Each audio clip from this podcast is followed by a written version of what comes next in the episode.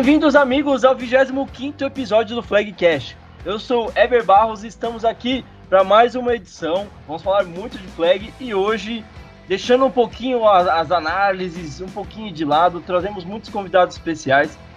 Prometemos um episódio muito especial para você que ficou aguardando aí desde que a gente começou a anunciar, tá? Vamos passar as nossas manchetes e na sequência já apresentamos todos os convidados que vão participar com a gente hoje. Roda a vinheta. Paulista de Flag, 8 contra 8. Rodada dupla movimenta a reta final da temporada regular. Paulista de Flag, 5 contra 5. Rodada final do Metrópolis Ball define a classificação final do campeonato. É isso aí, pessoal. Chegou a hora de apresentar os nossos convidados. Hoje, desfalcado dos nossos convidados de sempre, Tarcísio e Tia G hoje estão de fora. Até mandar um abraço para Tia G, que por problemas pessoais não pôde participar com a gente hoje. É, Tarcísio também, um abração. Nos vemos no domingo, que tem rodada do 8x8. Mas vamos começar por ele, tio Bill. Uma ótima noite para você. É, ótima noite para mim. E já fico feliz que estou estaremos recebendo aí, soltando spoiler, o maior boi de piranha do Brasil. É. Bom, a gente quer apresentar agora, não é o maior boi de piranha do Brasil, mas um dos nossos convidados de hoje é um dos árbitros mais conhecidos no Flag 8x8, também conhecido por ser muito barbudo, tem uma fama muito grande aí pelo interior de São Paulo. Sim, sim, é, é dele mesmo que eu tô falando. Lucas Ronco, seja bem-vindo, Lucas Ronco. Ô, oh, Eber, é isso que é quebrar comigo, cara. Primeiro já me acusam de ser o tio Bill, agora vão, vão ficar achando aí que eu tô fundando associação de árbitro, cara. Cara, eu fiquei sabendo que você tá quebrando as pernas de, de das associações de árbitros principais aí em São Paulo. É, queria dizer que eu acho muito feio da sua parte, por, é, por sinal. Poxa, Eber, não fala assim, cara. Já falei que o orçamento é sem compromisso. Bom, mas boa noite a todo mundo aí. Vamos falar de flag, vamos falar de muita polêmica, que é o que nós gosta. E sem mais delongas, vamos apresentar agora o outro convidado, menos importante do que todos os outros que já vieram, Yuri Acona, árbitro da Associação Paulista de Árbitros e Estatísticos, ou como todos conhecemos, a PAEFA. Seja bem-vindo, Yuri.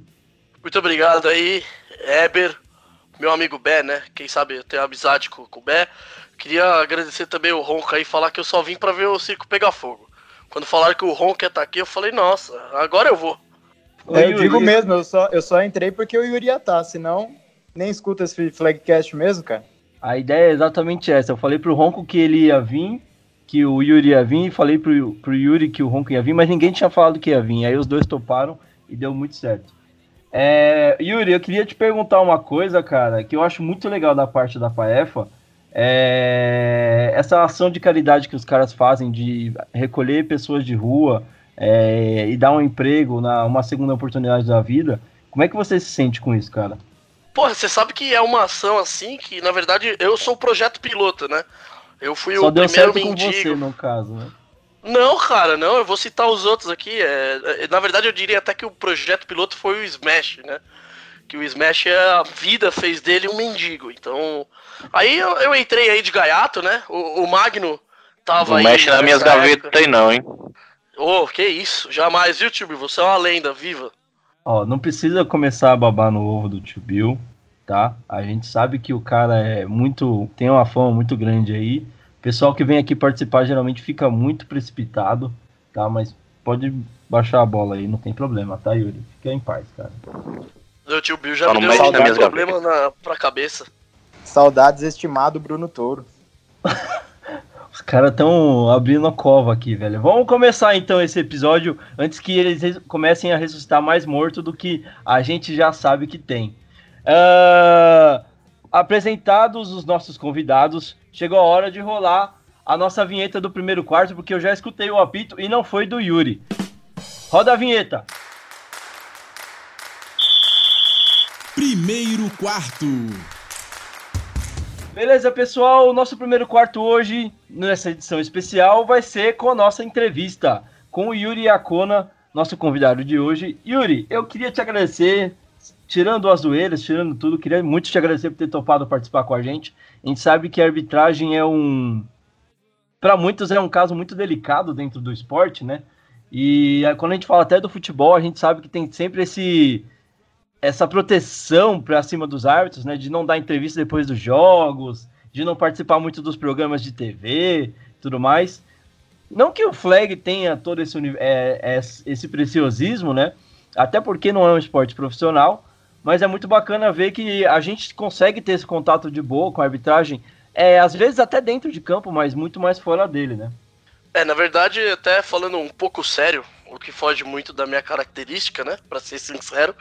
É, antes de mais nada, eu queria até agradecer vocês da PFA, porque eu acho esse projeto do, do, do podcast de vocês maravilhoso. Já confessei que ouço algumas vezes sim. É, e é muito legal vocês também darem a oportunidade para a gente estar tá falando. Porque às vezes, mesmo explicando as coisas lá dentro de campo e até conversando com, com diretoria, responsável de time, é, muitas vezes as outras pessoas acabam não ouvindo e não entendendo, né? Porque certas ações são tomadas. Então, às vezes, é legal ter esse espaço para a gente acabar explicando. Aproveitar também só para agradecer a presidência da PAEFA que me liberou para estar tá falando também, né? Porque, como você disse, é sempre uma parte delicada quando trata de arbitragem, mas então agradeço e espero que a gente possa contribuir aí para a melhoria do esporte mesmo, né? Com certeza. Hoje a gente vai falar muito de regra, vamos falar muito dos erros que o Yuri cometeu na vida dele, com certeza. A gente separou aqui. O algumas... programa vai ter seis horas? a gente separou aqui várias pessoas acusando o Yuri de vários erros. Fala, Ron. Weber, eu gostaria de informar que eu não, não fui autorizado pela presidência da, da AFA. Queria saber se tem algum problema, eu tenho que parar por aqui.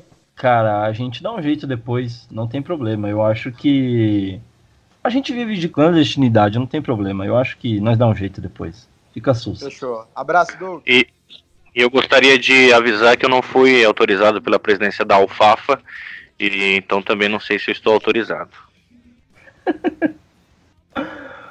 Bom, vamos lá, vamos começar a nossa entrevista então. Yuri, é, primeiro, para a gente começar a falar de, de você dentro do cenário do, da arbitragem, eu queria te perguntar como é que você chegou a ter é, esse universo do, do FA barra flag. Acho que foi o jeito mais idiota na minha vida e. Idiota não, né? Mas enfim, é, eu tava fazendo, eu tava terminando minha faculdade. Pra quem não sabe, eu fiz jornalismo, né? Não que isso importe muito, porque qualquer um pode ser jornalista, né? Mas eu tava fazendo jornalismo e aí eu tava fazendo meu TCC e a gente tinha que fazer o nosso TCC, no caso, eu dos meninos, ia ser um, uma revista de esportes americanos mensal. E aí, como eu, eu já gostava de futebol americano, eu assistia a NFL, isso lá nos meados de 2011. E aí eu falei, né, mano, eu faço a parte do, de futebol americano tal. E comecei a entrevistar alguns times. E eu fui na final de um campeonato nacional.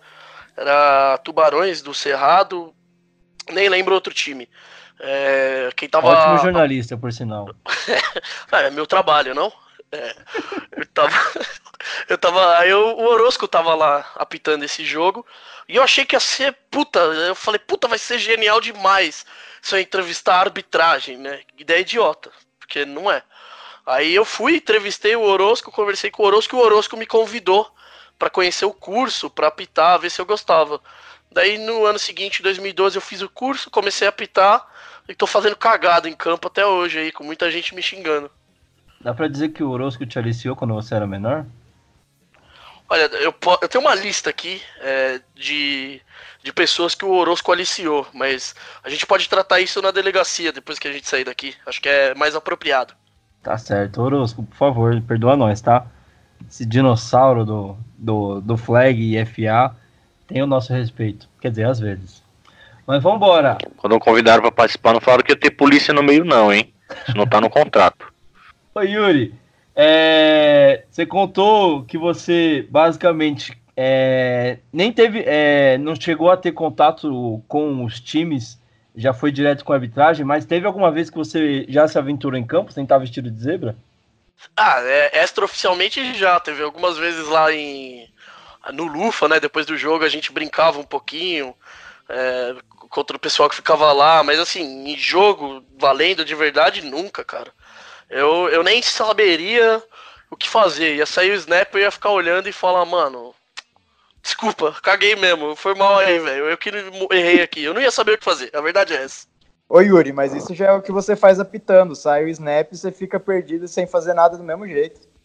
Não, mas aí nesse caso é consciente, né, Ronco? O problema é que se eu fosse jogar ia ser inconsciente, porque ia querer ajudar e não ia conseguir. No caso, apitando, eu faço isso porque eu sei que eu tenho que fazer isso, né? Meu trabalho, porra. E eu digo que eu digo que mesmo que você estivesse jogando numa, part numa partida oficial pela Lufa, ainda assim não contava. É, faz sentido. O Tio Bill tem um caso de amor e ódio com a Lufa, então a, a gente já sabe os motivos, né? Bom, Yuri, é uma pergunta polêmica para você agora. É, se você tivesse que falar, escolher um para continuar apitando pelo resto da sua vida, qual que você escolheria? FA ou Flag? Puta, é, não posso escolher, mas flag qual flag? Porque tem o 5x5, né? Tá, vamos manter um 8x8. É, é, entre 8x8 e FA? É. Ah, eu tenho carinho bem grande pelo 8x8 porque foi o que eu comecei a apitar, né? E foi o que me abriu as portas até pra eu pegar a confiança e, e às vezes acertar. Porque na maioria das vezes eu erro. É, mas eu acho que eu, eu, ficaria com o FA porque é um jogo mais legal, né? É um jogo que o contato é mais permitido. E, e para ser honesto, às vezes é até mais fácil de apitar. Isso falando como profissional, então, é mais uma opinião profissional do que o Yuri como pessoa escolhendo alguma coisa que ele gosta de fazer? É, é, é profissional. Como pessoa, puta, vou ser honesto, como pessoa eu preferia não ter que apitar nenhum. Mas, como profissional, eu, eu preferiria apitar FA. Eu acho que é um jogo que acaba sendo mais emocionante. Bom, Oi, Yuri. Próxima... Fala, Ron. Oi, Yuri. Você estava em dúvida de qual flag estava se, é, tava se referindo e, e se fosse o flag 5 contra 5 e FA, né? A resposta não ia ser a mesma? Ah, não. O flag 5 contra 5 também é legal de apitar, cara. É, eu, eu gosto mais de apitar o 5 contra 5 do que o 8 contra 8. Embora eu tenha muito menos experiência no 5 contra 5. É, eu, eu acho que é um jogo mais legal de você assistir, sabe? Tipo, de você participar. É, minha opinião. Ó, minha próxima pergunta, eu ia até falar que você era um dos árbitros mais queridos dentro do cenário do Flag 8 contra 8, mas eu não sei se isso vai continuar sendo depois dessa é, resposta. É, provavelmente depois de hoje, não, né? É, eu acho que você já deve procurar outra carreira, cara, inclusive.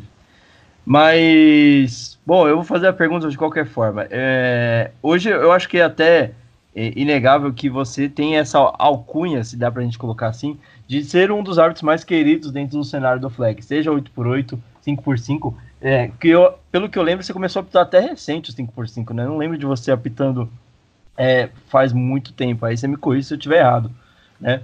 Mas como, o que, que você acha que é, fez para alcançar isso?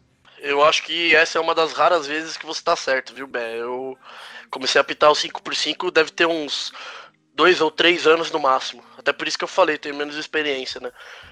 Mas em relação à questão de queridão, eu não acho que eu seja queridão, cara.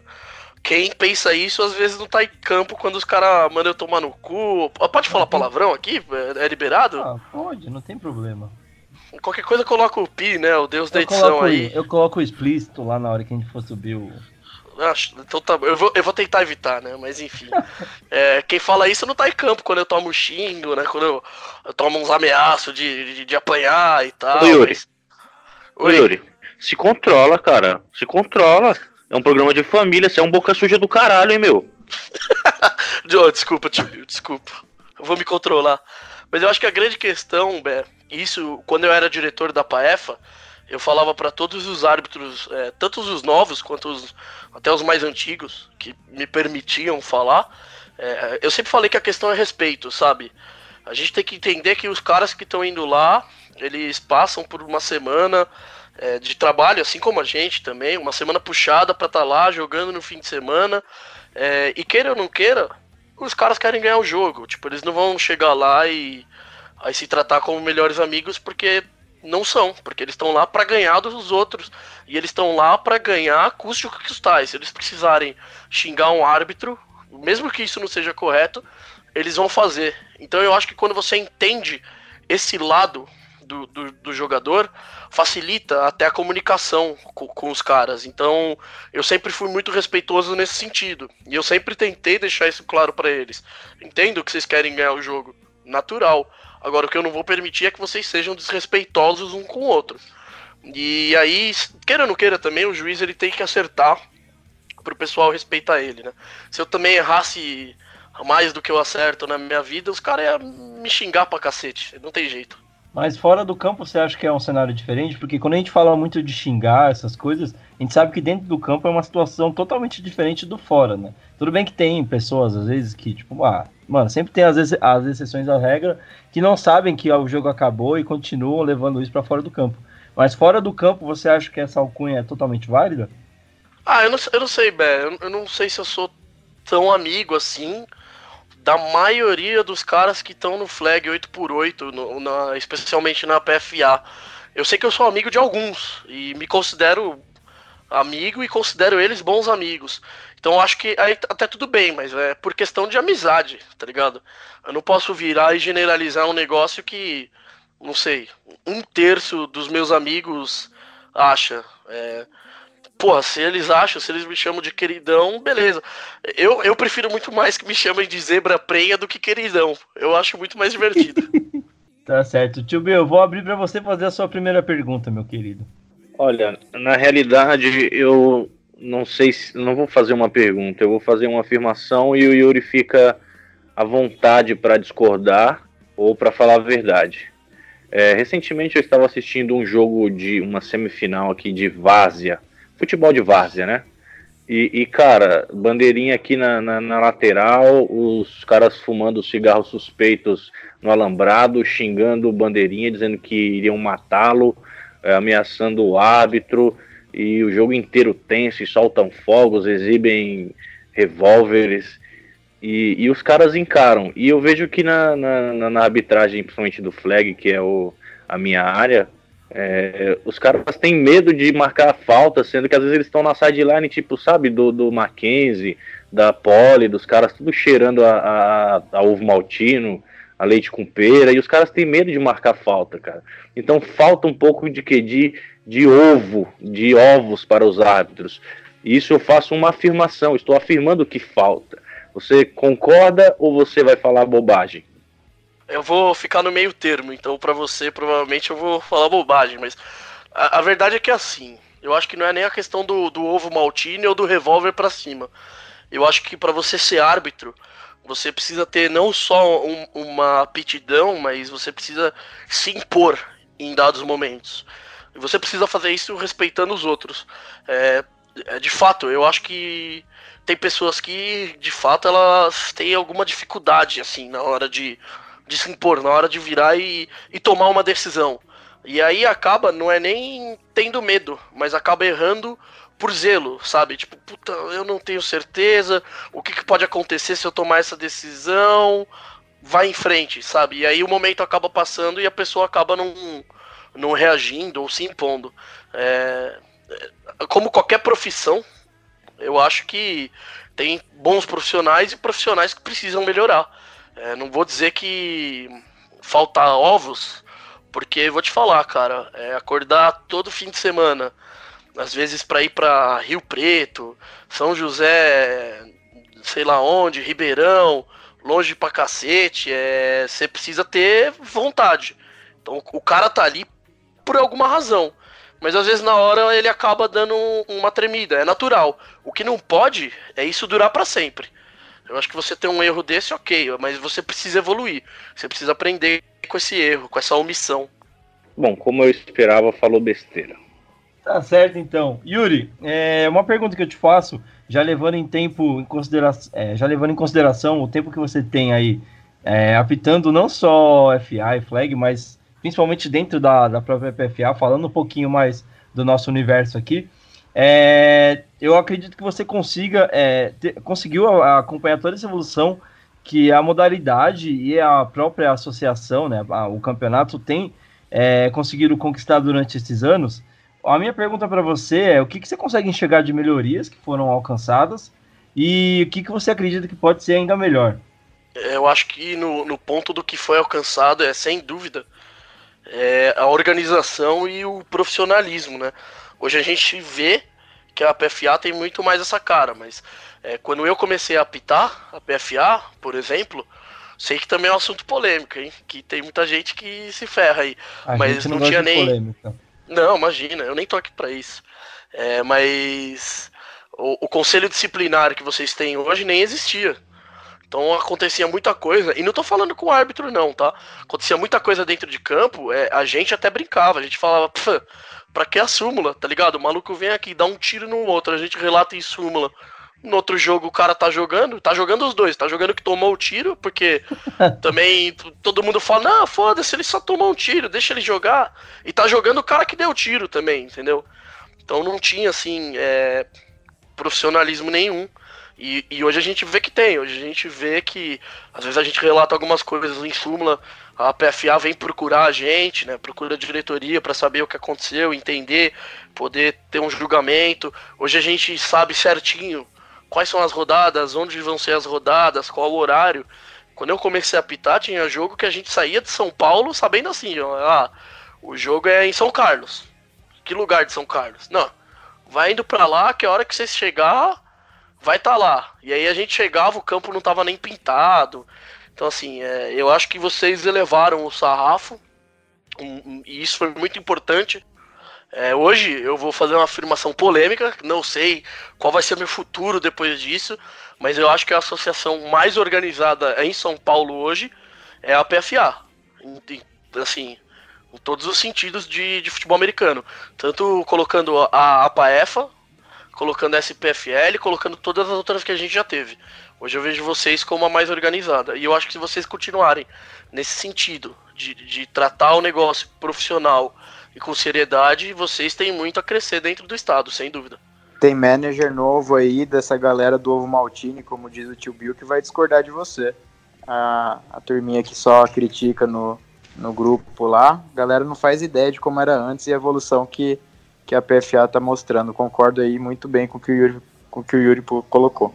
Eu acho que até o tio Bill, que já tem um, um pouquinho mais de, de, tempo no flag, pode até é, enfatizar um pouquinho, mas o, eu vejo muitas, muitas coisas rolando hoje, né? É, eu comecei a organizar, a mexer com a organização de campeonato de flag em 2012. 2012 não, 2013. Final de, é, começo de 2013, é, quando teve o racha da da PFA, né? Que o, o, o Metrópolis Ball começou a temporada tudo cagado. E aí o Marco, que era presidente na época, inclusive um abraço, Marco, se estiver ouvindo aí, que eu acho difícil, mas tudo bem. É, de, foram quatro rodadas, é, teve uma partida que rolou, que foi Palmeiras e Lusa, se eu não me engano. E aí teve um jogador que teve concussão e não tinha ambulância para atender, e aí a partida foi paralisada e a rodada não, terminou. E aí tiveram três tentativas de rodada que não aconteceram, né? Uh, todas foram, acho que no mesmo campo em Ferraz de Vasconcelos, num campo de quebrada lá. E depois disso o Marco falou, mano, não vai ter como. A, a PFA vai tocar o Campeonato Caipira e esse ano não vai ter Metrópolis Ball. E eu lembro que na época tinha acho que uns 10 times no Metrópolis e e aí eu, eu junto com mais alguns caras, né, eu acho que junto com o LP e o manager do Devils, a gente começou a tocar o Metrópolis naquele ano. E, cara, era realmente um outro universo do que a gente vive hoje, sabe? De, tipo, jogar lá na Ponte Grande. Quem lembra daquele saudoso campo, ou não, da Ponte Grande, que a gente pintava com cal. É, eu lembro que eu fiquei um, um, dia até umas 8, 10 horas da noite pintando aquele campo, para que no outro dia tivesse rodada. Então, assim, é, se todas as exigências que são pedidas hoje, que são é, colocadas em regulamento, existem, é porque a maioria da galera já viveu e está cansado de, de amadorismo, né? Eu acho que o que o Yuri falou é muito nessa questão de, tipo, não, a gente não é profissional, cara, eu acho que a gente está muito longe de ser, falando no quesito financeiro da, da palavra, né? Mas eu tenho certeza que é outra coisa quando você vai pra rodada, chega e tem uma coisa que você fala: caramba, mano, que da hora essa estrutura, é, você vai, chega, joga, é, depois vai para casa feliz com o resultado, ou às vezes até chateado, né? Porque perdeu. Mas a última coisa que você tem a reclamar é da estrutura. Bom, é, vamos continuar então nossa entrevista. Yuri, Weber, é... só, só, só, um negócio aí te interrompendo, rapidinho, Manda, que eu acho importante. É, para quem não sabe, igual você falou, o, o, campo lá da Ponte Grande, em Guarulhos, era um campo que a pintura era horrorosa e tinha treino de, de arremesso de peso. Então o campo também era completamente esburacado ainda e ainda é, por né? cima. É, e ainda por cima contava com um monte de pedra dentro de campo, tá? E assim, e os jogadores jogavam nesse campo. E eu ia apitar lá. A minha mobilidade, não só por eu ser gordo, mas por eu ser árbitro, né? Ela é menor. E eu vi os caras tendo que correr, se matando e caindo assim em pedra, sabe? Então, tipo, as exigências, exigências que vocês têm hoje, certamente é por uma questão de segurança, né? E quem não entende isso é porque não viveu. Então é bom que saiba como era antes para poder entender, né, como tem evolução. Eu acho que tá certo, tem que cobrar. A gente não pode parar de evoluir. Mas é importante saber como era antes, né?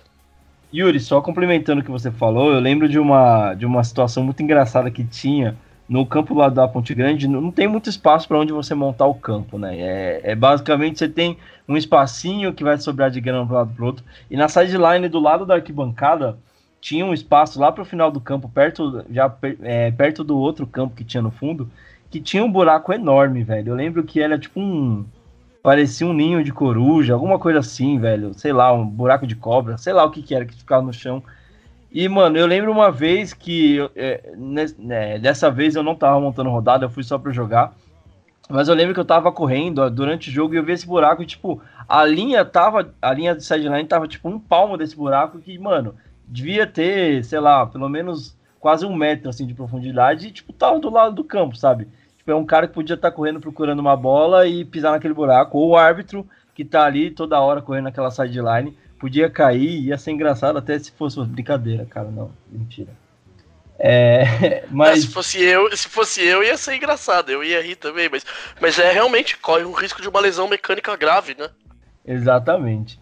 Ronco, eu vou abrir para você fazer uma pergunta pro Yuri agora. Ô Yuri, eu que tenho me aventurado também a apitar aí de vez em quando, uns amistosinhos aqui no interior, ou jogo de time que não entrou na PSA ainda. É, eu tenho escutado muitos, muitas desculpas em campo da galera engraçada. É, ou até mesmo umas estratégias, né? Como pega muito time novato, assim. Às vezes vem algumas coisas engraçadas. Eu queria saber o que, que é que você lembra, ou de desculpinha, assim, de um drop ou alguma coisa, ou alguma estratégia engraçada que você já ouviu, que você teve que se segurar para não rir do lado dos jogadores dentro de campo. É, eu tava até comentando isso com o Bé um pouco mais cedo. É, teve um jogo da PFA, né? Não vou citar nomes para não criar muito caso, mas quem tava lá sabe, né? A gente tava pitando e tal. Aí o que aconteceu foi que os caras alinharam, né, pra snap. E aí tinha os dois wide receivers abertos e o Tyrande tava alinhado também, interno. Então esse Tyrande ele não podia fazer rota porque ia ser um, um jogador inelegível fazendo rota, né? E aí saiu o snap, o cara fez a rota, o passe nem foi para ele, foi pro wide receiver. Ah, a gente marcou, eu anunciei. Aí o QB dos caras chegou para mim e falou: Mas juiz, ele é Tyrande. Aí eu fiquei assim, eu falei, mano, tipo, tá, por que, que esse cara tá falando que ele é Tyrande, né? Aí eu virei e falei, não, beleza, e eu sou juiz. Aí ele ficou me olhando com uma cara que não entendeu nada. E eu, eu, eu, expliquei, né? Falei, porra, mano, o cara não pode receber a bola assim, assim e tal. Aí ele falou, beleza. Saiu de campo. Aí na primeira posse do ataque do time deles de novo, o cara entra em campo pra mim e manda um. Ô, ô juiz, oi, o que, que, eu preciso fazer pro meu Tyrande poder receber a bola?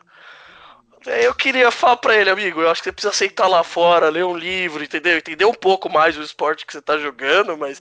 Mas não, né? Aí essa hora você tem que ter um pouquinho de paciência. Fala, pô, cara, Vou te explicar de novo, mas é, é, isso é o que menos falta, cara.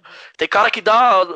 Uma vez eu ejetei um cara, ele deu quatro capacetadas no adversário. Quatro. Eu ejetei o cara. Aí a hora que eu fui falar com ele, ele virou para mim e falou: Mas por que que você me ejetou? Eu olhei pra ele e falei: Você tá de brincadeira? Deixa você escolher qual das quatro capacetadas você deu no cara.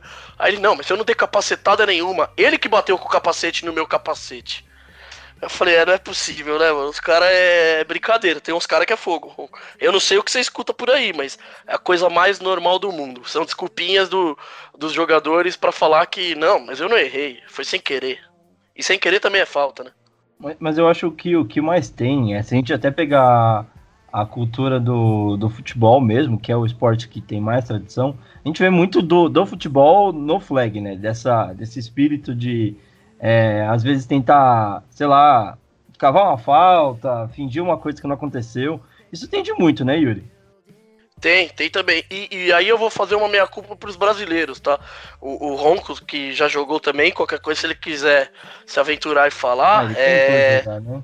é verdade, ele tentava. Ele tentava direitinho. O... Eu não lembro o nome do gringo. Não... Minha memória é um lixo. É... A gente tava pitando um jogo da BFA. Foi até meio recente. E, cara, o jogador gringo, hein? Foi pra sideline adversária Aí ele saiu, e no que ele saiu, o, o adversário só parou assim na frente dele. E acho que deve ter xingado ele, falado alguma coisa. Não tava perto, não ouvi, mas, meu, ele se jogou de uma forma assim, tão absurda, tão assim, tão, que a gente ficou olhando e falando, tipo, mano, é, é sério que ele acha que alguém vai cair nisso, né? E aí começou um princípio de confusão tal. Aí a gente foi, marcou a falta dele, porque é uma falta dele, né? Uma atitude que não pertence ao jogo, é uma atitude antidesportiva. E ele ficou loucaço. Falou que o cara bateu nele, que o carro empurrou, empurrou ele, não sei. E aí a gente foi ver no vídeo, porque a gente confere também, né? Que a gente sabe que às vezes a gente pode errar. Então a gente foi ver no vídeo. E no vídeo, claramente, assim, o cara não encostou um dedo nele.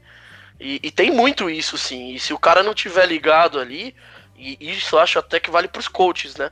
Se o coach não tiver ligado, vendo o jogador dele fazendo um, uma ação que pode resultar numa penalidade, é, vai continuar tendo. Mas não é só de brasileiro, não, viu?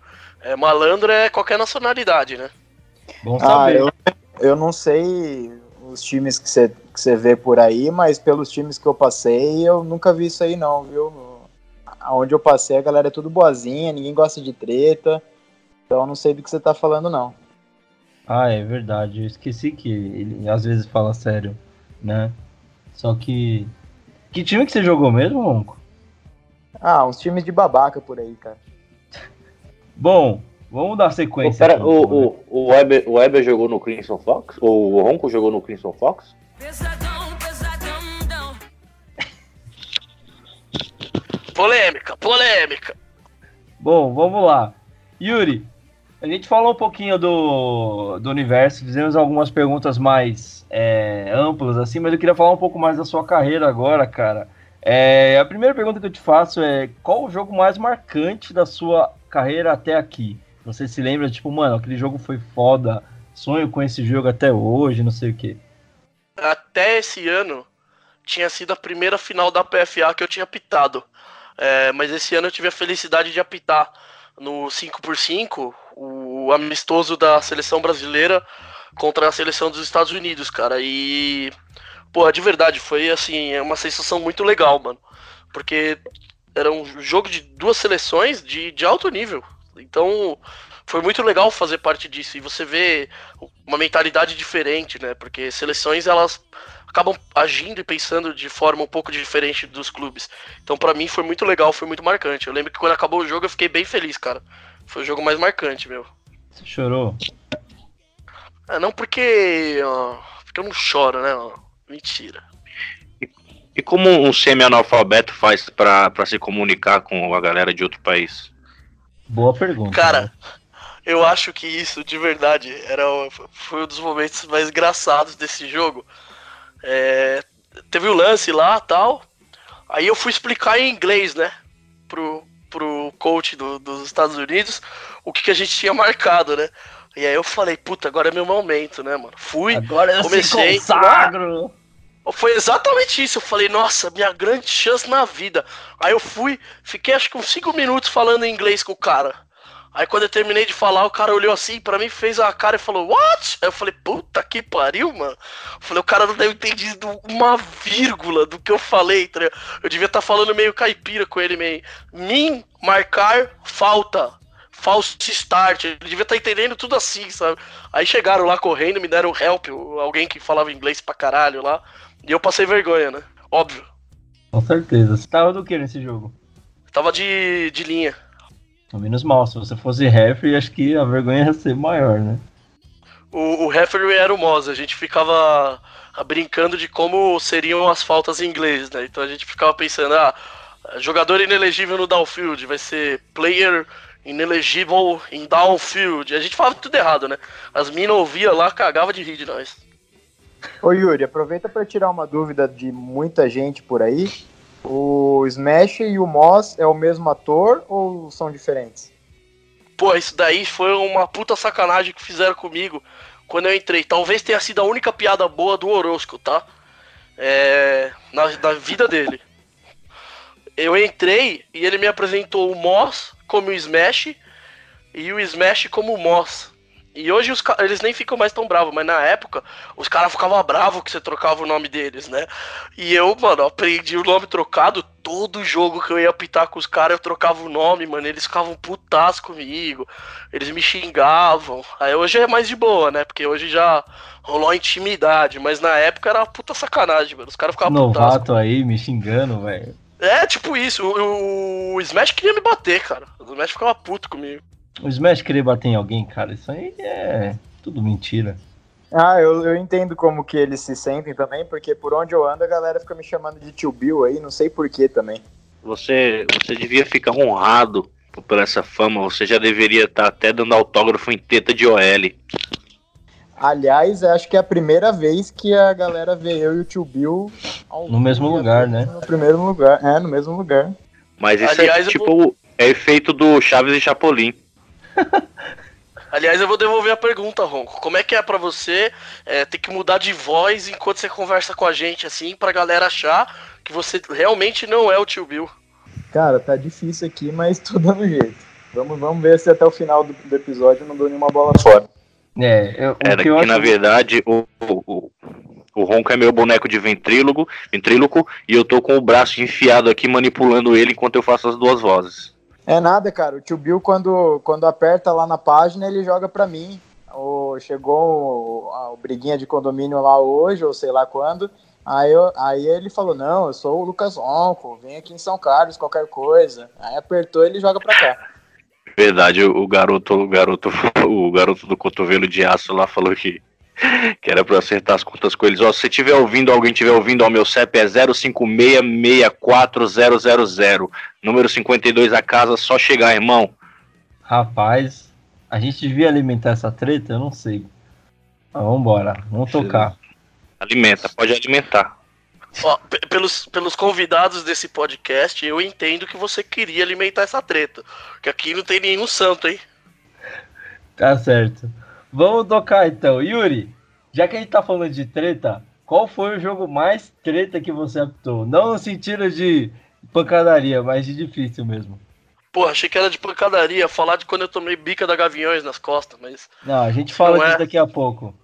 Se não é isso, é, é o jogo mais difícil no sentido de nível técnico. É...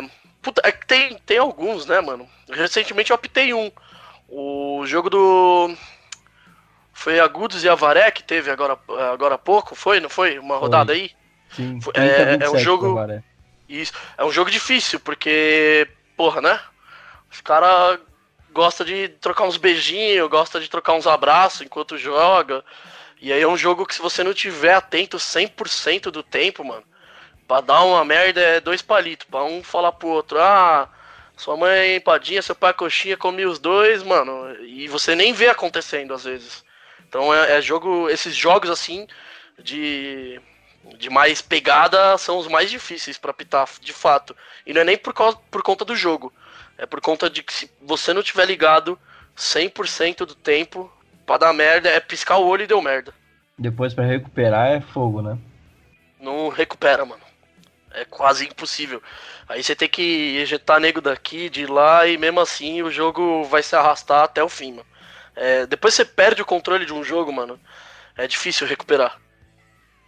Bom, entrando já, aproveitando a, o assunto, já que você falou de perder o controle e tudo mais, teve algum jogo que deu uma treta animal assim que você lembra? Que você tava? Teve, sim senhor. Foi Corinthians Steamrollers e Botafogo Challengers. Onde foi esse jogo? Acho que foi Mauá. É, eu, eu, lembro que teve um show do Patati e Patatá no intervalo. Isso eu lembro. Foi esse o jogo. Tio Ah, é, Bill foi e Ronco estavam na rodada. Os dois palhaços, né? É. Aí o, o jogo tava no fim, cara. O último lance do jogo, o Botafogo já tinha ganho o jogo. A Gaviões estava do lado de fora do estádio, o estádio não tinha. é, não era um estádio, né, mano? Era um cercado e tinha o campo dentro. E aí a Gaviões só tava do lado de fora, tal, batucando. Aí no último lance do jogo, o, o cara do Corinthians, mano, saiu o snap, o cara do Corinthians foi, tentou bloquear o maluco, não conseguiu, meteu logo um tapão no capacete do outro. Puta, pau fechou, mano. E eu era, era acho que era o meu segundo ou primeiro ano apitando. Eu era burro, né? Ainda sou, mas beleza. E aí o que, que aconteceu, mano? Eu fui entrar no meio pra separar a briga. Quando eu entrei no meio, eu comecei meio que a ser levado, levado, levado. Eu acabei com as costas no alambrado. E os caras da Gaviões dando bicuda mesmo no alambrado pra tentar entrar no bagulho. Os jogadores trocando capacetada dentro do campo, um com o outro, e eu com um boné na mão, tá ligado? Aí foi nesse momento que eu falei. Eu sou um cara bem idiota, né, mano? Os caras tá tudo cheio de equipamento, eu tô com a porra de um boné. Vai dar certo, vai dar certo. Aí eu fiquei lá desesperado, saí, não aconteceu nada comigo. Mas, mano, foi uma treta feia esse jogo aí, velho. Podia ter usado seu apito Que mágico. estranho. Parada. Estranho esse tipo de situação no Brasil, cara. Isso não é corriqueiro por aqui. Bom, é, depois desse relato sensacional, vamos tentar saber um pouco. Já que a gente já falou da, da parte treta da sua vida, vamos tentar saber a parte mais engraçada. Qual foi a situação que você viveu em campo como árbitro que você dá risada até hoje, cara? Assim, de. de eu per- Quando eu te pergunto, mano, a situação que você mais riu, que você fala de bate-pronto, assim. Ah, mano, é que eu vou te falar um bagulho sobre a arbitragem, Bé. A gente dá risada todo jogo, mano. Eu juro pra você. Tem, tem uma situação que eu lembro até hoje, com o Smash, né? Por que será?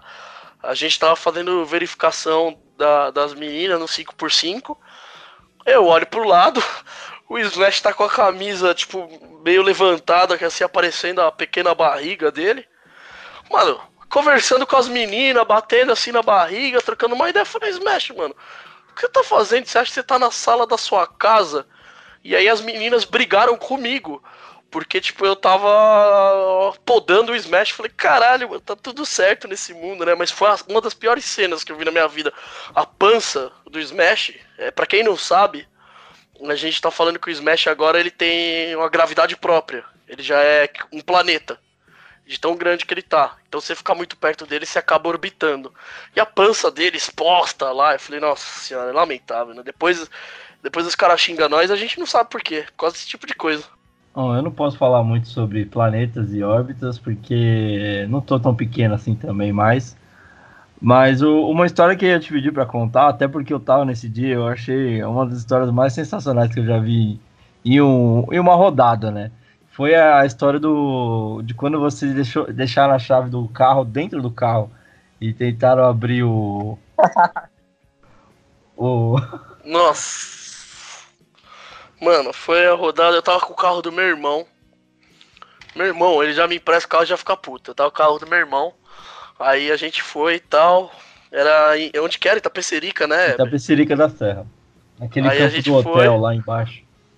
estacionou, fomos pro vestiário. Tô saindo do vestiário, eu fui o primeiro a sair do vestiário. Porque eu era referee e, no- e eu falava, né, mano, deixa eu fazer os bagulho direitinho, deixa eu chegar no tempo certo lá no campo. Aí eu me troquei, tô saindo do vestiário e dei a chave pros caras lá. Eu falei, mano, fica com a chave. Beleza. Mano, caguei, tá ligado? Falei, dei a chave pros caras. Falei, o carro tá aberto, foda-se. Fui apitar. Terminamos de apitar, acho que eram dois jogos, almoço e um jogo. Ou era um jogo, Exatamente. almoço e dois jogos. Era o primeiro, né? Dois É, o jogos. primeiro, aí almoço e depois vinham dois jogos, né? Que eram três jogos no dia, dez, almoço, uma e, Isso. três. Aí, mano, terminamos o primeiro jogo. Cheguei no carro. Falei, a chave não tá comigo. Fiquei lá, esperando. Chegou o Smash. Olhou pra mim e falei, mano, a chave não tá comigo. Aí chegou o Will. Olhou pra mim e falei, mano, a chave não tá comigo, deixei com vocês. Chegou o Arcuri. Olhou pra mim e falei, mano, não sei com quem tá a chave. Aí chegou o Tonelli. Ah, olhou e falou, mano, cadê a chave? Eu falei, não sei, eu deixei com vocês. Aí a gente descobriu que a chave tava dentro do carro. Aí eu falei, não, mano, faz o seguinte, vamos pegar um celular e ligar pro seguro. Porque aí eu consigo pedir pro seguro vir aqui destravar. Isso depois de uma cota que a gente já tava tentando abrir o carro. E não conseguia. A gente tava tentando literalmente, a gente achou uma, uma grade solta e tinha uma fresta do vidro aberto. Então a gente tava tentando passar o arame pelo vidro para abrir a porta. E aí eu falei, não, vamos pegar o celular e ligar pro seguro. As caras, boa, vamos pegar o celular. Cadê o celular? Tá dentro do carro. Aí nós falou, caralho. Aí o Weber apareceu. O Weber já veio ajudar. Como? Filmando. Você tem a filmagem aí, Weber? É, tem, todo mundo tem isso compartilhado nas É muito bom isso. Aí, beleza. Aí, e a gente morrendo de fome, cara. A gente só queria almoçar. A gente só queria comer e não tinha como comer. Aí o, o Weber filmando tal. Aí acho que até o Weber falou: pega meu celular e liga pro seguro. Aí eu falei: beleza. Onde que tá o número do seguro? tá dentro do carro. Eu falei, fudeu, mano. E a gente gastou uma hora. Aí eu falei, vou quebrar o vidro. Vou quebrar o vidro. De repente, o Tonelli conseguiu abrir o carro. Não sei como, foi com o arame lá. Mano, mas nós comemorava, velho. Parecia que nós tínhamos sido campeão do mundo. E quem tava fora não tava entendendo porra nenhuma, né? A galera do hotel. Eu jogado no chão, comemorando. O Will chorava, o Tonelli loucaço. Quem puder assistir o vídeo, procura porque vale a pena, mano. Esse foi um dos dias mais tristes da minha vida, só pra você saber, viu, Ebre? Você dá risada. é, pimenta nos olhos dos outros é refresco, né? Eu, mas eu lembro que eu ri muito aquele dia. Foi sensacional. Acho que o Arcuri tava também naquele dia. Quase certeza. Tava! O, eu, vou, eu vou fazer uma acusação grave aqui agora. Tomara que ele escute. O, o, o, quem trancou a chave foi o Arcuri, aquele napudo, filho da puta. Ele que trancou a chave lá dentro. Ai, caramba, essa história foi muito boa, mano. Uma das mais engraçadas que eu já vi acontecer. É... Yuri, pra gente caminhar aqui, já indo para a parte final da nossa entrevista, tem algum jogador que te enche o saco ou o que mais te encheu o saco em campo que você possa nos revelar? Porra, velho, é o cara que mais me tirou do sério apitando foi o primeiro cara que conseguiu me tirar do sério. É... Hoje entendam, deixar bem claro que eu não tenho nada contra ele. Eu acho que ele nem deve lembrar de mim. Mas hoje ele é diretor da BFA, foi o Rossetti. Cara, ele me tirou do sério de uma forma que eu nunca fiquei tão nervoso apitando um jogo igual com ele, cara. Eu perdi a linha. Eu queria xingar ele e não podia. Não, o Rossetti tinha esse dom, né? Eu não sei hoje como é que ele tá. Ô Yuri, e eu quando era treinador já te enchi muito saco, porque eu lembro que eu incomodava pra caramba a arbitragem também, viu? Só fui perceber isso depois que eu comecei a apitar e eu vi os coaches enchendo o saco, eu falei, nossa, eu enchi o saco pra caralho também. Meu, especificamente, não. Porque é igual eu falei, eu sempre fui com uma cabeça já sabendo que vocês iam reclamar, tá ligado? Então eu já ia igual a gente brinca de vez em quando, eu já ia com a minha cueca anti-chamas. Tipo, mano, tá bom, fala aí, tá ligado? Mas. É, velho, você era chato mesmo, você era chato pra caralho. É que eu não entrava na pilha, mas você. você não só você, né? O time de São Carlos tem, um, tem umas figuras bem chata. Oh, obrigado, obrigado pelo elogio aí. Não é à toa que a gente criou um, um subtime chamado St. Charles Babacas. Sensacional. Ô Yuri, quando você pega time que tem muito árbitro, cara, é, que tem, já apitou ou apita ainda, é, você acha que a equipe de arbitragem sofre um pouco ou dá para levar na moral? Ah, vou te falar por mim, viu, Bé? Eu, pelo menos, quando eu tô com a minha equipe lá e a gente sabe que tem árbitro do lado de lá, para nós é até mais tranquilo, para falar a real. Porque a gente sabe que se tiver alguma necessidade assim, de tipo, as coisas estão saindo um pouco do controle, a gente consegue falar com esse cara, que esse cara vai entender um pouco mais a, a nossa situação, entendeu? Ele vai estar um pouco mais aberto a ouvir a gente. Então, para mim, é até melhor. Mas eu não vejo mal nenhum, cara. Eu preferiria que todos os times tivessem um árbitro lá. Chega, tem horas que ajuda bastante, né? Mas você acha que tem hora que atrapalha? É, tem alguns que acabam querendo interferir demais né, na arbitragem, porque eram árbitros e acham que tem o direito de, tipo, interferir. Mas é a pressão normal, cara. A diferença é que tem um pouquinho mais de conhecimento. Mas faz a pressão normal de qualquer outro jogador que quer ganhar uma falta, que quer ter algum tipo de vantagem na jogada. Beleza, para a gente fechar então, Yuri, nossa sessão de perguntas, antes de ir para o nosso último bloco de entrevista, é, queria te perguntar: tem algum erro que marcou muito a sua carreira, que você lembra de ter cometido em algum jogo? Você fala, putz, mano, nunca mais quero fazer aquilo de novo. Claro que ninguém quer cometer um erro de novo, mas alguma coisa assim, tipo, caramba, que você coloca num quadro como o maior erro da minha vida. Tem dois. É, um que eu, toda vez que eu faço, eu fico revoltado comigo não sei se vocês já perceberam que já aconteceu. Quando eu dou apito inadvertido, eu fico num, numa revolta comigo, porque eu falo, mano, eu sou muito burro, velho. Fica muito chateado. Nossa, é, eu não. Essa, esse no flag, eu vou te dizer que é. Cara, é, é, não é uma coisa difícil de acontecer, principalmente quando o árbitro tá com o apito na boca e tá olhando aquela a parte do tackle, né? Tipo, tá ali, tá ali, ah, pegou Isso. a flag. E aí quando você vê, não pegou e você já apitou. E, Isso cara, mesmo. É, já aconteceu comigo e é horrível, cara. E, mas o que me irrita, Bé, é saber disso e continuar fazendo, tá ligado? E esquecer na hora e apitar. Eu fico muito puto comigo. Porque eu falo, caralho, estraguei a jogada, sou um merda mesmo. Os caras tinham que me bater. Mas. É, agora, um erro assim, que eu cometi por muito tempo eu me cobrei e hoje eu não ligo mais. Foi um jogo de é, FA, né? 11 contra 11. Que teve. O jogo foi 0 a 0 o jogo foi pra prorrogação. Na prorrogação, eu dei um apito inadvertido. Mas não, o problema não foi o apito inadvertido em si. O problema é que eu dei um apito quando os caras fizeram um fake e fizeram um TD. Ah. E era a terceira prorrogação. Tá ligado? E aí, Ia nossa. Acabar, finalmente, tá ligado? Exato. E o jogo acabou 3 a 0 por outro time. E eu fiquei mal pra caralho, porque eu falei, puta, mano, prejudiquei os caras, velho. Puta, acabei com o trampo dos caras e eu fiquei mal por muito tempo, muito tempo. E aí um belo de um dia um jogador chegou para mim e falou: Yuri, mano, pelo amor de Deus, os caras tiveram quatro tempos para acertar um chute. Os caras não acertaram um chute. Os caras perderam na terceira prorrogação com um chute. Você acha mesmo que a culpa é sua? A culpa é dos caras que eram incompetentes pra caralho. Aí eu virei e falei, mano, é, é, tem um ponto de razão, né, mano? É, eu não sou tão culpado assim. Mas foi os dois erros assim que mais me marcam, que eu mais odeio cometer é esse. Deixa eu te Ô, Yuri, aproveitando essa pergunta, teve algum erro que você cometeu que você percebeu que errou, aí você não voltou atrás e tentou dar alguma desculpa, algum migué ali? Eu não cheguei a dar migué, Ronco, mas teve sim jogo que eu errei e assim, na hora você não percebe, tá ligado? Você erra porque você toma a decisão e aí a hora que posicionou, assim, que o snap saiu, eu chamei os meninos no rádio e falei, mano, eu caguei. Aí os moleques falaram, não, segue o jogo, o jogo seguiu e tal, e depois até expliquei lá o que eu errei, mas acontece, cara. A gente é humano, a gente também erra. E tem vezes que não dá para consertar. Porque já passou. Se você vai tentar consertar, você vai piorar.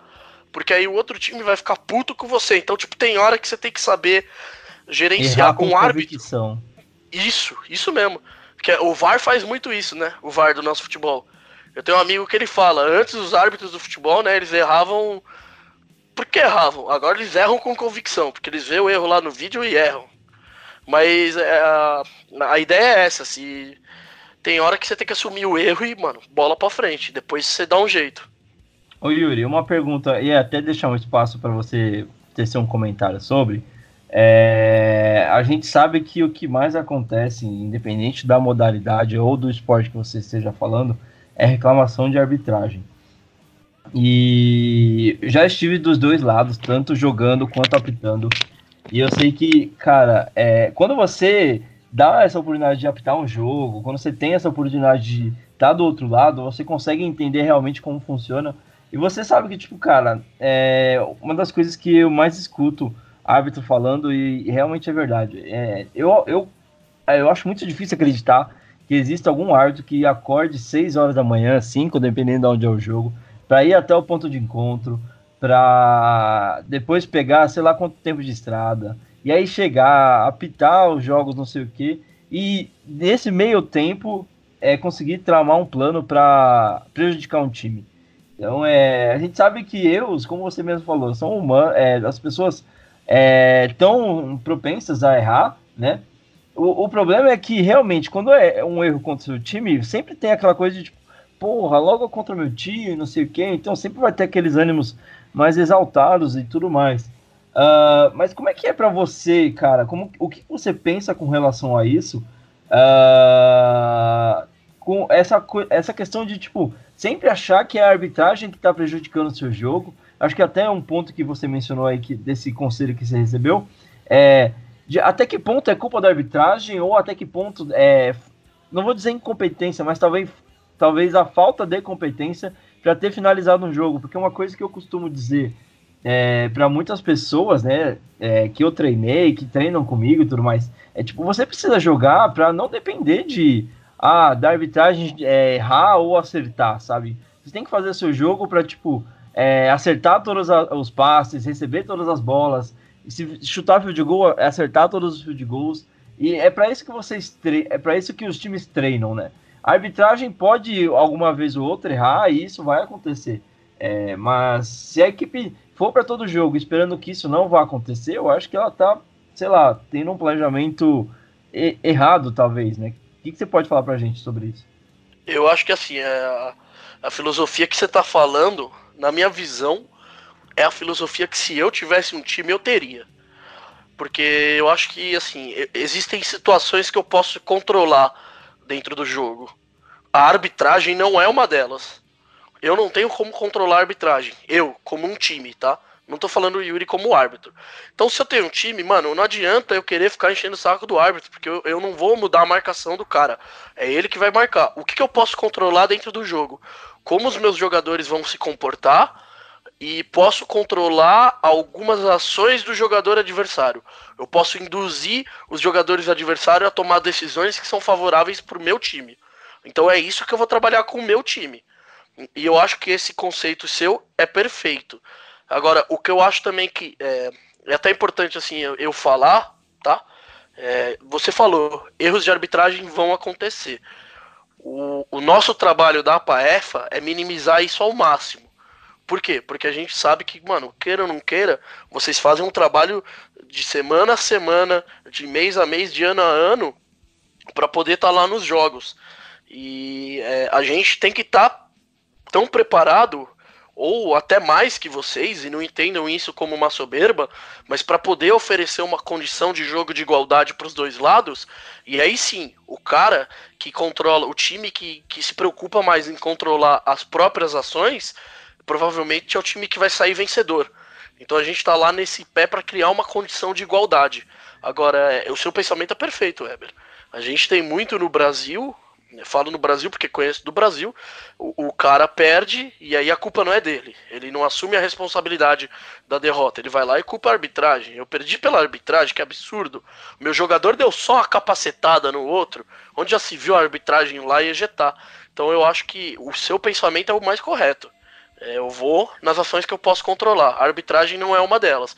Então se preocupem com o seu jogo e não com a arbitragem. Puxa saco, puxa saco. Puxa saco. Yuri. Me vejo, me vejo obrigado a concordar com palestrinha. Concordo também, estou emocionado aqui, como diria o tio Bill. Ô Yuri, é... a obrigatoriedade dos vídeos do Flag 8 contra 8, é... todo mundo elogiou bastante, disse que melhorou a qualidade dos jogos, um time estudando o outro. Você acha que melhorou também a qualidade da arbitragem? Assim, vocês conseguiram estudar melhor a atuação de vocês, perceber mais erros, alguma coisa assim? É, a gente encontra situações que a gente nota que a gente é muito mais falho. É, eu não vou saber de cabeça porque eu não tô com os registros aqui. Mas, por exemplo, a gente percebe que em situação de, de false start, a gente deixa muita saída falsa acontecer e não deveria. Então, tipo, a gente consegue controlar algumas coisas para direcionar a arbitragem. Então a gente vê, no mesmo exemplo, porra, é, tá tendo muito erro em, em, saída falsa, a gente vai lá no nosso grupo e já começa, galera, o que, que é uma saída falsa para vocês? Ah, é isso, é isso, é isso. Então por que, que aqui não foi marcado? Olha esse outro lance. A gente não tenta crucificar o árbitro que errou, mas a gente tenta pegar exemplos. Então a gente vai lá e o Yuri não, não, deixou de marcar uma saída falsa. Ó, esse lance aqui, o árbitro não marcou uma saída falsa. Nesse outro lance que é idêntico, um outro árbitro marcou. qual que é a chamada correta. Então a gente tenta sempre direcionar nesse sentido. Para nós, o vídeo é assim, é um ganho absurdo de saber por onde caminhar. Porque antes a gente ia, tipo, sabe, ó, semana passada a gente já falou da saída falsa. Então essa semana vamos focar mais em interferência de passe. Ver quais são as dúvidas de interferência de passe. E agora a gente consegue corrigir, é, focar onde é mesmo o nosso ponto mais fraco. Nossa, é bem real isso, cara. O vídeo ajudou muito, cara. Eu lembro que antes eu, era obrigado a, a, compartilhar Playboy com os coleguinhas, aí você emprestava aquela que você tinha conseguido e, e, voltava com página grudada. E hoje o vídeo, cara, facilitou tudo. Agora você você tem, tem um acervo enorme e facilita a vida de todo mundo, cara. Você tem razão.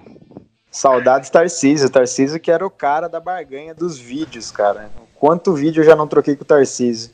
Abraço, Tarcísio. Estamos sentindo sua falta aqui. Não só vídeo, né? Que eu sei muito bem do histórico de vocês dois. Inclusive, ele desfila por aí com camisa escrito Lucas Ronco atrás. Do Bulldogs ainda. Pô, cara, a gente tinha falado que não ia falar disso daí, ia ficar em off meu relacionamento com o Tarcísio, cara. Daqui a pouco vou entregar que o, o Tarcísio também é o tio Bill e aí vai ficar Vai ficar mais chato esse programa, que todo mundo vai virar tio Bill daqui a pouco. Yuri, tem uma vaga de tio Bill também, se você quiser, cara. Acho que dá para encaixar você aí. Principalmente se, agora. Se tiver, tamo aí. Principalmente agora, sofrendo ameaças de pessoas perigosíssimas, é, eu preciso que mais pessoas sejam eu.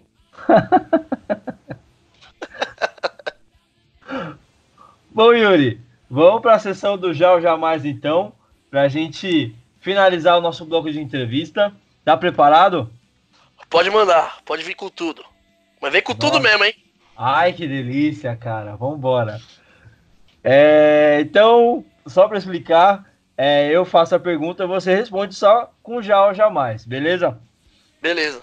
Vamos embora então. Já. Ai, beleza, vamos começar então. É, já tomou um rolo enquanto apitava? Já. Se achou Até melhor hoje que eu tomo. Smash? Jamais. Tomou um tackle no meio do jogo? Já. Ficou mais puto que o Tonelli em algum jogo? Já, porra, com, com o Rossetti eu fiquei revoltado. Ficou preso no vestiário com medo de apanhar na torcida? Já, acontece algumas vezes, viu? A gente Conta também tem medo. É, uma vez a gente tava pitando em Santos lá, meu, os caras ficaram putos com nós, a gente não conseguia sair do vestiário, né? Porque o vestiário lá, pra quem já foi apitar, quem já foi até jogar sabe como é. É, no e, mano, vila ali, né? É, a gente não conseguia sair do vestiário. Olha, esse dia a gente saiu porque o Raka tava com a gente. E o Raka saiu para fora e falou pros caras, quem que aí vai querer bater em nós? Aí os caras pipocou lá. Aí uns falou, vamos buscar a peça, vamos buscar as peças. Aí nós aproveitou e saiu correndo. Aí a polícia foi escoltando a gente até a estrada. Rapaz, quem pensa que flag não é um jogo perigoso, é, FA não é um jogo perigoso aí, ó. Tá aí, ó. Nossa, do Caipira Ball também, não teve? Em 2017? Ah, mas no Caipira Ball foi diferente. A mulher só ficou brava comigo e eu fui inocente pra caralho. E aí a mulher. Eu tinha acabado o jogo, o, o São Carlos tinha ganho. E aí a, a, tiazinha do Avaré veio reclamar comigo, perguntou se eu era Yuri. Eu, inocentão, falei, sou. Aí ela já virou e lançou um. É, você que dá o, o cu pros meninos de São Carlos, né? Tô falando que é você aquele que dá o cu pros meninos de São Carlos. Aí eu na hora respondi, sou eu mesmo. Porque eu fiquei bravo, né? Mas eu não devia ter é, respondido. É a mesma coisa que eu respondo quando vem perguntar se eu sou o tio Bill. Vamos dar sequência então. É, se sentiu mais perdido que o Magno em campo? Já, porra. Tem vezes que eu olho e falo, mano, o que eu tô fazendo, velho? Pelo amor de Deus. Foi apitar bêbado. Esse polêmica, hein, Bé? Já, já, já. A lufa já, tá aí, você não pode mentir, hein? Já e já. Depois conta quantos já eu falei pra ver se bate. Beleza. Tomou uma bolada na nuca. Jamais. Jamais? Jamais. Eu parei pra pensar aqui. Eu já tomei bolada em outros lugares, mas na nuca não. Se machucou mais que o Orozco. Impossível. O, o Orozco teve um jogo que ele teve câimbra nas duas pernas, cara. É impossível. Eu tava, foi do meu lado esse jogo. Foi é, maravilhoso. Esse, esse né? Mano, eu lembro que eu passei por ele. Eu falei alguma coisa pra zoar com ele. Quando eu virei de novo, ele tava no chão tremendo. Ai, minha perna! E eu fiquei, eita porra, o que aconteceu, velho? Foi engraçado depois, né? Porque na hora foi preocupante. Não, a gente chorou de rir, mas a gente te ama, viu, Orosco? Vamos lá então. Tomou um apavoro de jogador, Yuri. Já. E pra fechar, deu apavoro em algum jogador. Puta, eu não sei, eu acho que já, mas eu não lembro não. Eu acho que eu já fiquei puto sim com algum jogador e saí falando várias, mas agora de cabeça eu não lembro. Não sei. Não, pra, fech pra fechar, já ficou feliz com o resultado de um jogo que você tava pitando. Boa, Puta, boa. já. Já, já fiquei. Não vou mentir não, já fiquei. A gente é humano, a gente tem sentimento. Já fiquei feliz sim. Só vou Maravilha, falar É, é justamente. Deixa eu complementar aqui, que é justamente o que eu falava pro meu time, que era o seguinte: o árbitro é humano e se, mesmo que inconsciente, ele tiver que pesar para um dos dois times, inconsciente ou não intencionalmente, vai ser pro time que encher menos o saco dele. Então não fala com o juiz, porque se eu tô apitando e tem um time enchendo meu saco, na dúvida é contra ele. É verdade, Yuri? Ó. é, ah, não, não- é que é verdade, mas assim, Polêmica! Mas é, é porque sabe o que é? Tem um fundo de verdade aí. Porque o que acontece? Se vê um cara que tá sempre reclamando com você reclamar de novo, você vira e fala, mano, mas de novo esse cara tá reclamando. Agora, se vê o cara que nunca reclamou, você vai virar e falar, mano, peraí. Esse maluco nunca reclama. Será que a gente não errou mesmo? Vamos pelo menos repensar. É, é- é verdade, isso é um fato, sim. Acontece. Os caras da Unicamp devem reclamar pra caramba, hein? Ué, tem um monte de time que. A maioria dos times reclamam. São Carlos, ó, não vou nem falar. Vou até multar aqui que é pra não me trazer problema, hein? Ah, que isso, cara. São caras não reclamam nada, não. Não, não tem treta, não, não tem trash talk, essas coisas não tem, São Carlos, nunca vi. Maravilha, pessoal. A gente termina a nossa entrevista com o Yuri. Queria agradecer demais por ter topado participar desse bombardeamento de perguntas aqui. Tenho certeza que dá pra gente ficar horas e horas perguntando as, as coisas e curiosidades aqui sobre os bastidores de arbitragem e as coisas engraçadas que já aconteceram. Mas a gente tem que dar sequência. Hora de rodar a vinheta. Vamos falar agora das rodadas desse final de semana. Segundo quarto começa e a gente começa falando de Paulista e Flag 8 contra 8. Roda a vinheta. Segundo quarto. É isso aí, galera. O segundo quarto está começando e é hora de falar das rodadas do Paulista de Flag deste domingo. A temporada regular vai chegando ao seu final. A gente tem as últimas rodadas acontecendo. E nesse final de semana vão rolar as rodadas 24 e 25. Rodada dupla aí do Paulista de Flag 8x8. Uma no Caipira, outra no Metrópolis Ball. Vamos passar rapidamente pelos jogos da rodada 24. E na sequência a gente vem analisando e dando os palpites desses jogos. É, vale lembrar que o Yuri, pelo bem da sua saúde, pediu para não participar desse bloco por motivos óbvios. Podem chamar ele de arregão depois, não tem problema. Ah, rodada 24 vai acontecer lá em Bauru, mando do Bauru Badgers. É, os jogos são os seguintes: às 10 horas a gente tem Agudos Diamonds versus Jaú Galistrong, jogo que pode definir aí quem vai para a próxima fase, um, um duelo muito importante. É, às 13 horas a gente tem Bauru Badgers contra o Avaré Scorpions. É, e fechando o dia, a gente tem um clássico, um confronto histórico que teve Lucas Ronco dos dois lados. Piracicaba Kenny Cutters enfrenta o São Carlos Bulldogs, um jogo que é vida ou morte para as duas equipes. O Cutters precisa ganhar para passar de fase, para ter mais chance de passar de fase. O São Carlos precisa ganhar para carimbar a sua classificação. Muita emoção envolvida nessa partida e a gente já vai falar disso. Vamos começar pelo jogo das 10, Agudos Diamonds e Jaú Galistrong. Ronco, vou começar com você, como você é o nosso convidado hoje. O que, que dá para esperar desse jogo? É, cara, vou ter que substituir o Tarcísio hoje aí nos palpites, mas vai ser fácil. É só apostar no pior time aí que vai estar sendo Tarcísio na veia. É só errar que, que eu vou estar cumprindo bem o papel de Tarcísio. Mas não, eu, eu vou apostar no Diamonds. Eu acho que o, que o Agudos vem demonstrando um melhor futebol americano aí do que o, do que o Jaú essa temporada. É, o Felipe tem, tem jogado pra caramba lá, o running back do, do Agudos. É, o quarterback deles também eu já entrevistei duas vezes, sendo repórter em campo aí, no seu imediato, né, Eber? Com certeza, o melhor repórter em campo aí. E, então eu vou ficar de Diamonds. E o tio Bill? Bom, é, eu chuto que vai ser o melhor jogo da rodada. Hum, é o Agudos da cidade de Agudos, Agudos mesmo e o Jaú, o Galo Strong da cidade de Jaú mesmo, né? O pessoal lá, o pessoal lá de Jaú vai entender a referência. É, eu acho que vai ser o melhor jogo da rodada, porém, não, ó, vamos fazer o seguinte, eu em homenagem ao nome de quem eu acho que vai ganhar, eu vou falar, vou falar o ganhador assim, ó. A vitória vai vai para Agudo! É o máximo de voz aguda que eu consigo fazer. Foi bonito, eu gostei. Bom, eu vou ficar com agudos também, vou endossar o comentário dos senhores. Acho que o Jaú é, teve alguns jogos importantes e não conseguiu é, se mostrar como uma equipe que é, realmente consegue, é, como o Tio Bill fala, né, ganhar esses jogos importantes. Tenha uma nova oportunidade aqui contra Agudos, mas eu acredito que Agudos vai levar o melhor. É, deixo aqui o meu palpite. Bom, às 13 horas a gente tem Bauru Badgers contra a Varé Scorpions. Tio Bill, eu vou deixar para você o primeiro comentário sobre esta partida. Bom, cara, é mais fácil os caras leem o, o regulamento do campeonato do que o Bauru ganhar esse jogo. Deixa o seu palpite, tio Bill. Só pra gente deixar claro aí. Não ficar registrado, por favor. Pô, não ficou, não ficou claro, cara?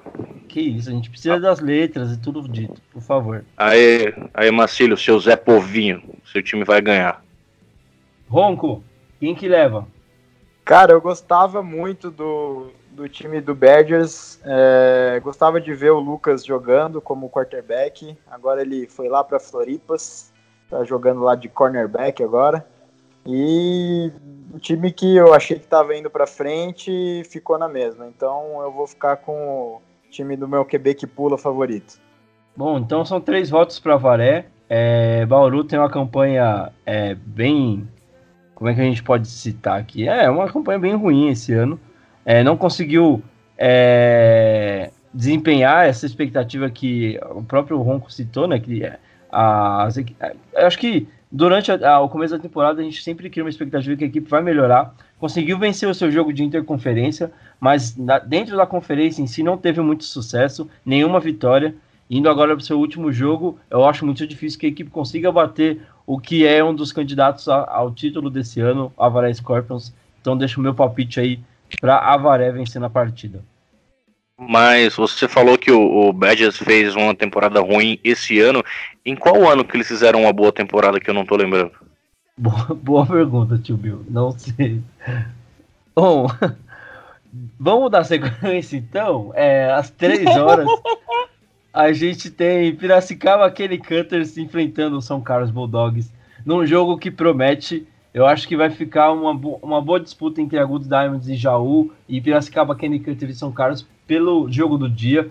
É, vou deixar o Rogo por último porque ele é suspeito para falar desse jogo. Tio Bill, o que, que dá pra gente esperar desse jogo que promete muita emoção?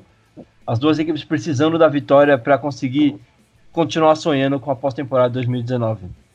Bom, se o Ronco jogasse, aí era a vitória do, do time de Piracicaba. Caso contrário, né? Mas o Bulldogs, um time de cachaceiro, não pode perder para time que, que reza antes do jogo. Então, assim, se tudo correr normalmente, vai dar o Bulldogão. Se eu jogasse Bom, que time, tio Bill? Porque eu já joguei dos dois lados aí. Não, atualmente você tá aí latindo latindo fraco, então seria a vitória do Bulldogs. Se você jogasse, seria a vitória do Bulldogs, seria derrota do Bulldogs, né? Manda o seu ronco. É, Ber, você fica tentando forçar meu clubismo, né, cara? Agora não tem jeito. Agora né, não tem. Desce do muro aí. Cara, eu vou falar a verdade aí, hein? Se fosse o Cutters raiz, dava um couro no Bulldogs. Até se fosse o Bulldogs raiz, dava um couro também nessa Nutelada que tá aí, que fica essa treta aí de, de dar Nutelada achando que joga mais que, que, o, que o time de 2014, campeão da Lufa. Os caras são tudo leite com pera aí, estão tudo enganado. Mas vai, vai dar Bulldogs e vai dar áudio do Coca aí, dando MVP com 5 sacks. Ô, louco. Saudades, Coca, inclusive. Aparecer mais aqui no, no, no podcast. Bom, eu vou. Rapaz, eu acho que vou ficar com São Carlos também.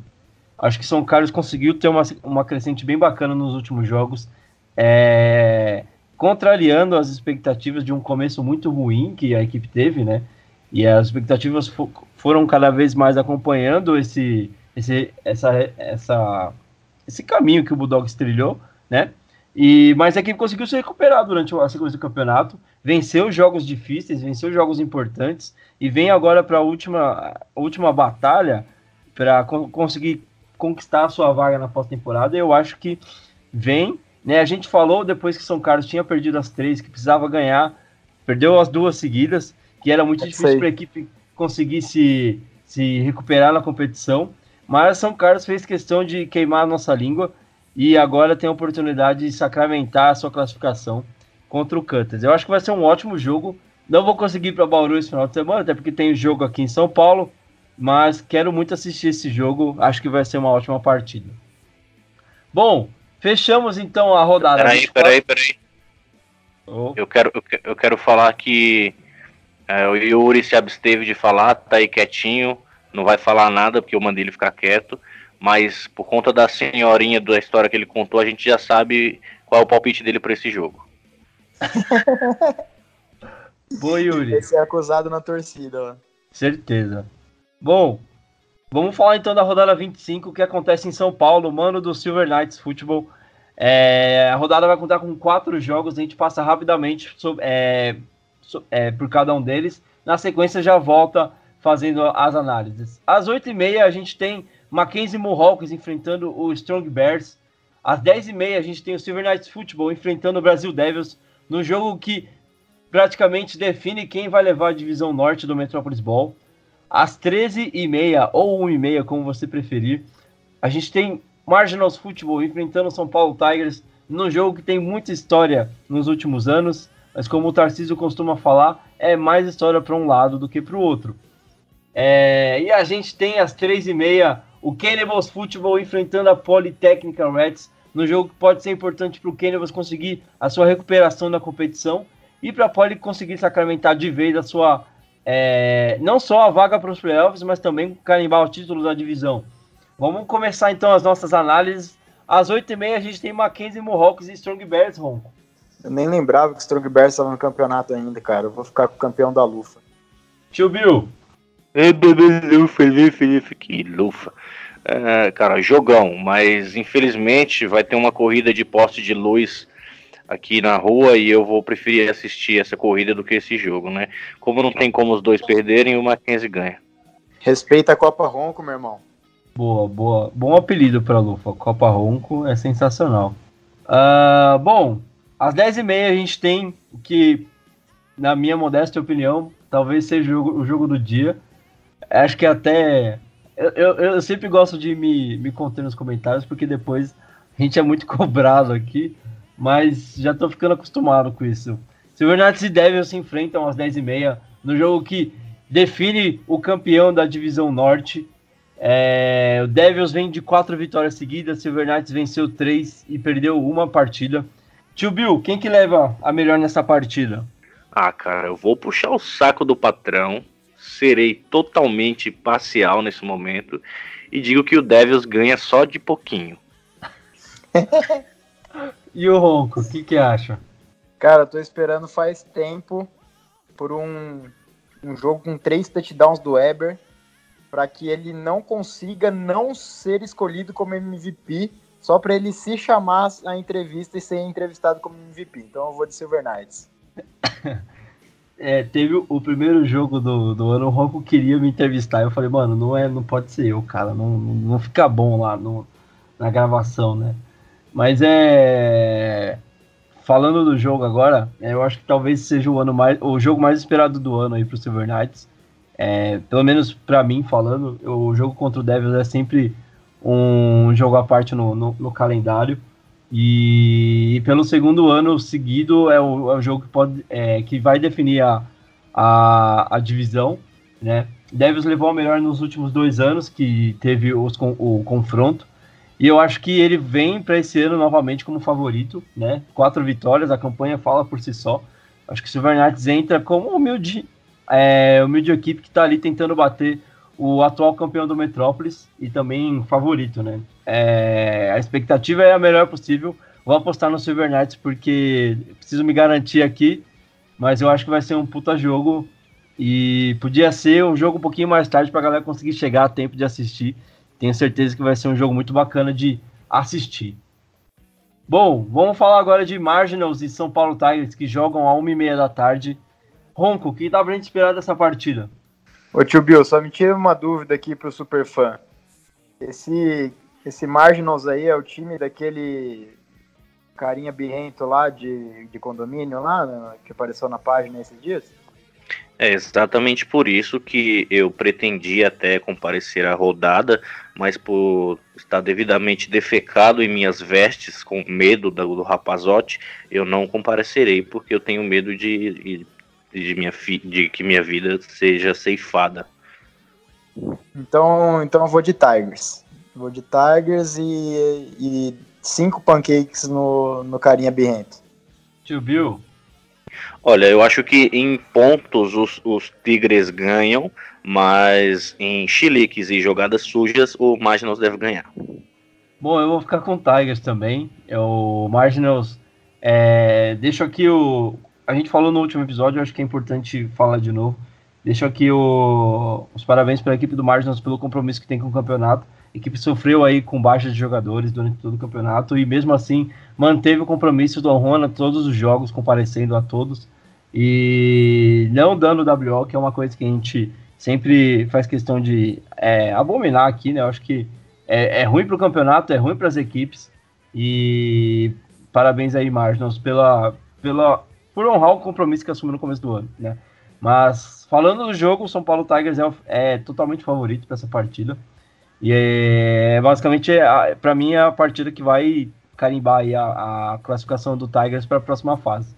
Né? Bom, para fechar o dia, a gente tem o Cannibals Football enfrentando a Polytechnic Reds. Reds que vem de quatro vitórias seguidas na competição.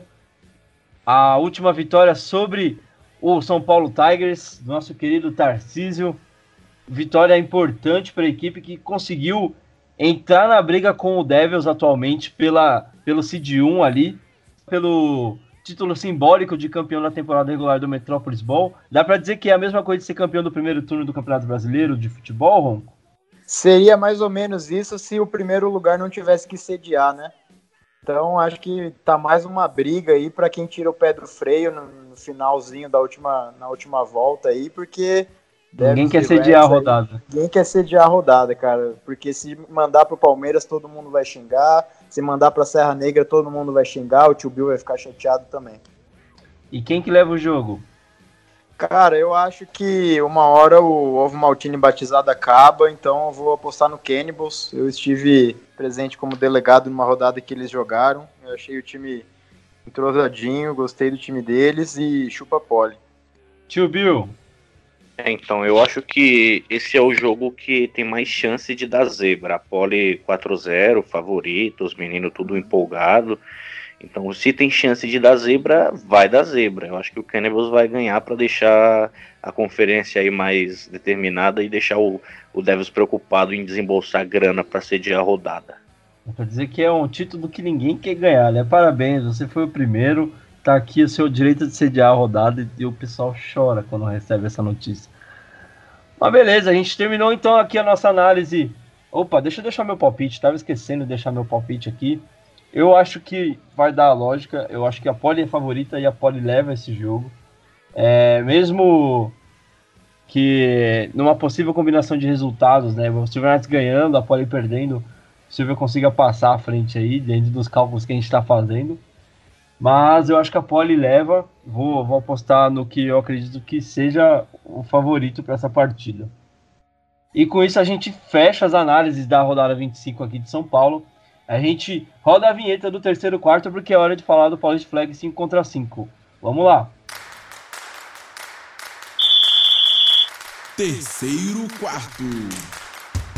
Iniciando agora o nosso terceiro quarto, é hora de falar do Paulista Flag 5x5 feminino. Esse final de semana é, a gente vai ter a rodada final do Metropolis Ball, é, os jogos importantes para definir quem vai ficar em qual posição. Uh, a rodada vai ser realizada em Jacareí, mando do, do Gators FA. É, vamos então passar rapidamente pelos jogos uh, e a gente volta a fazer uma análise bem rápida dessas partidas, já que hoje a Tia G não está presente, então a gente é, vai tentar fazer uma análise bem rápida mesmo sobre cada partida e qual é a importância dela pro, pro final do campeonato. Então, às 9h30, a gente tem o Gators FA enfrentando o São José Jets no clássico ali do Vale do Paraíba. As duas equipes têm uma rivalidade bem interessante no, nesses jogos. Apesar do pouco número de jogos, já existe uma rivalidade muito grande entre as duas. Às 10h30 a gente tem então Guará White Cranes enfrentando a Portuguesa Academy num duelo que pode mudar muita coisa na classificação geral e também na divisão Metrópolis Leste do é, Campeonato Feminino, né? Uh, porque se a Portuguesa Academy vencer este jogo e o seu segundo jogo no dia e o Cranes perder os dois jogos, as duas equipes invertem as posições. Então, um confronto direto aqui é muito importante para a equipe do White Cranes e também da equipe para a equipe da Portuguesa Academy, né? Dependendo das combinações de resultados, elas podem inverter sua posição. É, hoje a gente tem a, o White Cranes liderando a divisão leste e em segundo lugar na classificação geral. Se isso é esses resultados que a gente falou, combinação de resultados acontecer, então a Portuguesa Academy pula de sexto para segundo lugar na geral e o White Cranes vai para a sexta posição, saindo do segundo lugar. Então um confronto bem interessante aí para a gente analisar e ver o que vai poder vai acontecer no, neste jogo e também no, no final do dia, né? O que, que a gente vai ter como resultado final aí nessa classificação. Bom, às 11h30 a gente tem São José Jets enfrentando o White Cranes, outro duelo, esse já tem um pouco mais de tempo, é, as duas equipes é, já, já tem alguns jogos é, se enfrentando, mais um duelo do Vale.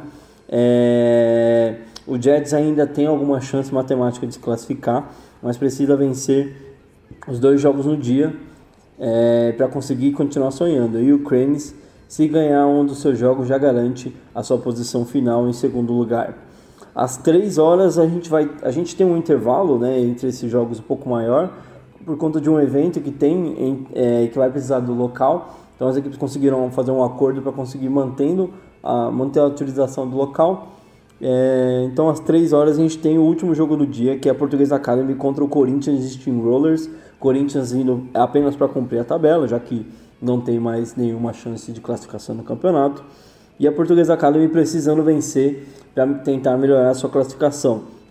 Uh, bom, vamos passar aí rapidamente pelos palpitões aqui desde que vos fala, já que a Tia G hoje não, não está presente, me abandonou hoje, Tia G. Uh, bom, às 9h30, Gators FI são Jets. Eu acho que o Gators consegue vencer essa partida, é, mesmo tendo perdido para o Santos na última rodada. Eu acho que a equipe é, teve tempo suficiente para conseguir se arrumar, se ajustar e vem para esse jogo com, a, além do fator de rivalidade, vem com o fator de querer buscar uma recuperação. Acho que o Gators leva vantagem nesse confronto e também leva a vitória. É, fica com a vitória em casa, já que vai estar jogando na sua terra. Às 10h30, Guará, White Cranes e Português Academy. Um jogo bem legal da gente acompanhar. Eu vou apostar no Guará White Cranes pela campanha que elas têm feito até aqui. Uma campanha positiva, ganhando jogos importantes, como o da Portuguesa FA. Né? Uh, eu acho que vão levar melhor contra a Portuguesa Academy nesse confronto e manter a, a liderança da divisão e o segundo lugar também da conferência. Às 11h30 são Jets e Guará White Cranes. A gente é, pega um duelo é, também de equipes do Vale. Uh, eu acho que o Cranes leva melhor também nessa. O Jets, para mim, não conseguiu apresentar um desempenho que é, na temporada passada, pelo que eu lembro dos jogos, elas conseguiram é, ter partidas muito boas, mas nessa temporada a gente não conseguiu ver o mesmo time em campo. Então eu acho que o Cranes leva a vantagem aqui. E no último jogo do dia, é, Português Academy e Corinthians e Team Rollers Favoritismo total para Portuguesa Academy, que acho que vence sem nenhum problema, com muita tranquilidade, para é, carimbar de vez a sua classificação na pós-temporada. Bom, gente, a gente avança então para o nosso último quarto. Chegou a hora da, nossa, é, da despedida dos nossos convidados aqui. Vamos rodar então a vinheta. Último quarto. Iniciando o nosso último quarto, E terminando o nosso episódio de hoje, é, a gente já quer agradecer a todos os nossos participantes, nossos convidados que aqui estão. E eu começo por ele, Tio Bill. Muito obrigado por mais uma vez nos dar a honra da sua presença aqui. É bom ficar agradecido mesmo. Tchau. Ronco, muito obrigado. É um prazer ter você aqui finalmente, depois de tanto tempo tentando trazer você a estar aqui. Menino compromissado. Rapaz, nunca vi igual. E eu queria deixar aqui os meus parabéns pelo futuro casório aí. É, toda a felicidade do mundo para ti, rapaz.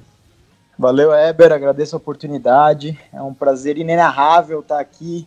Agora não como repórter em campo, mas sentado aqui na mesa juntinho, bem gostoso com vocês.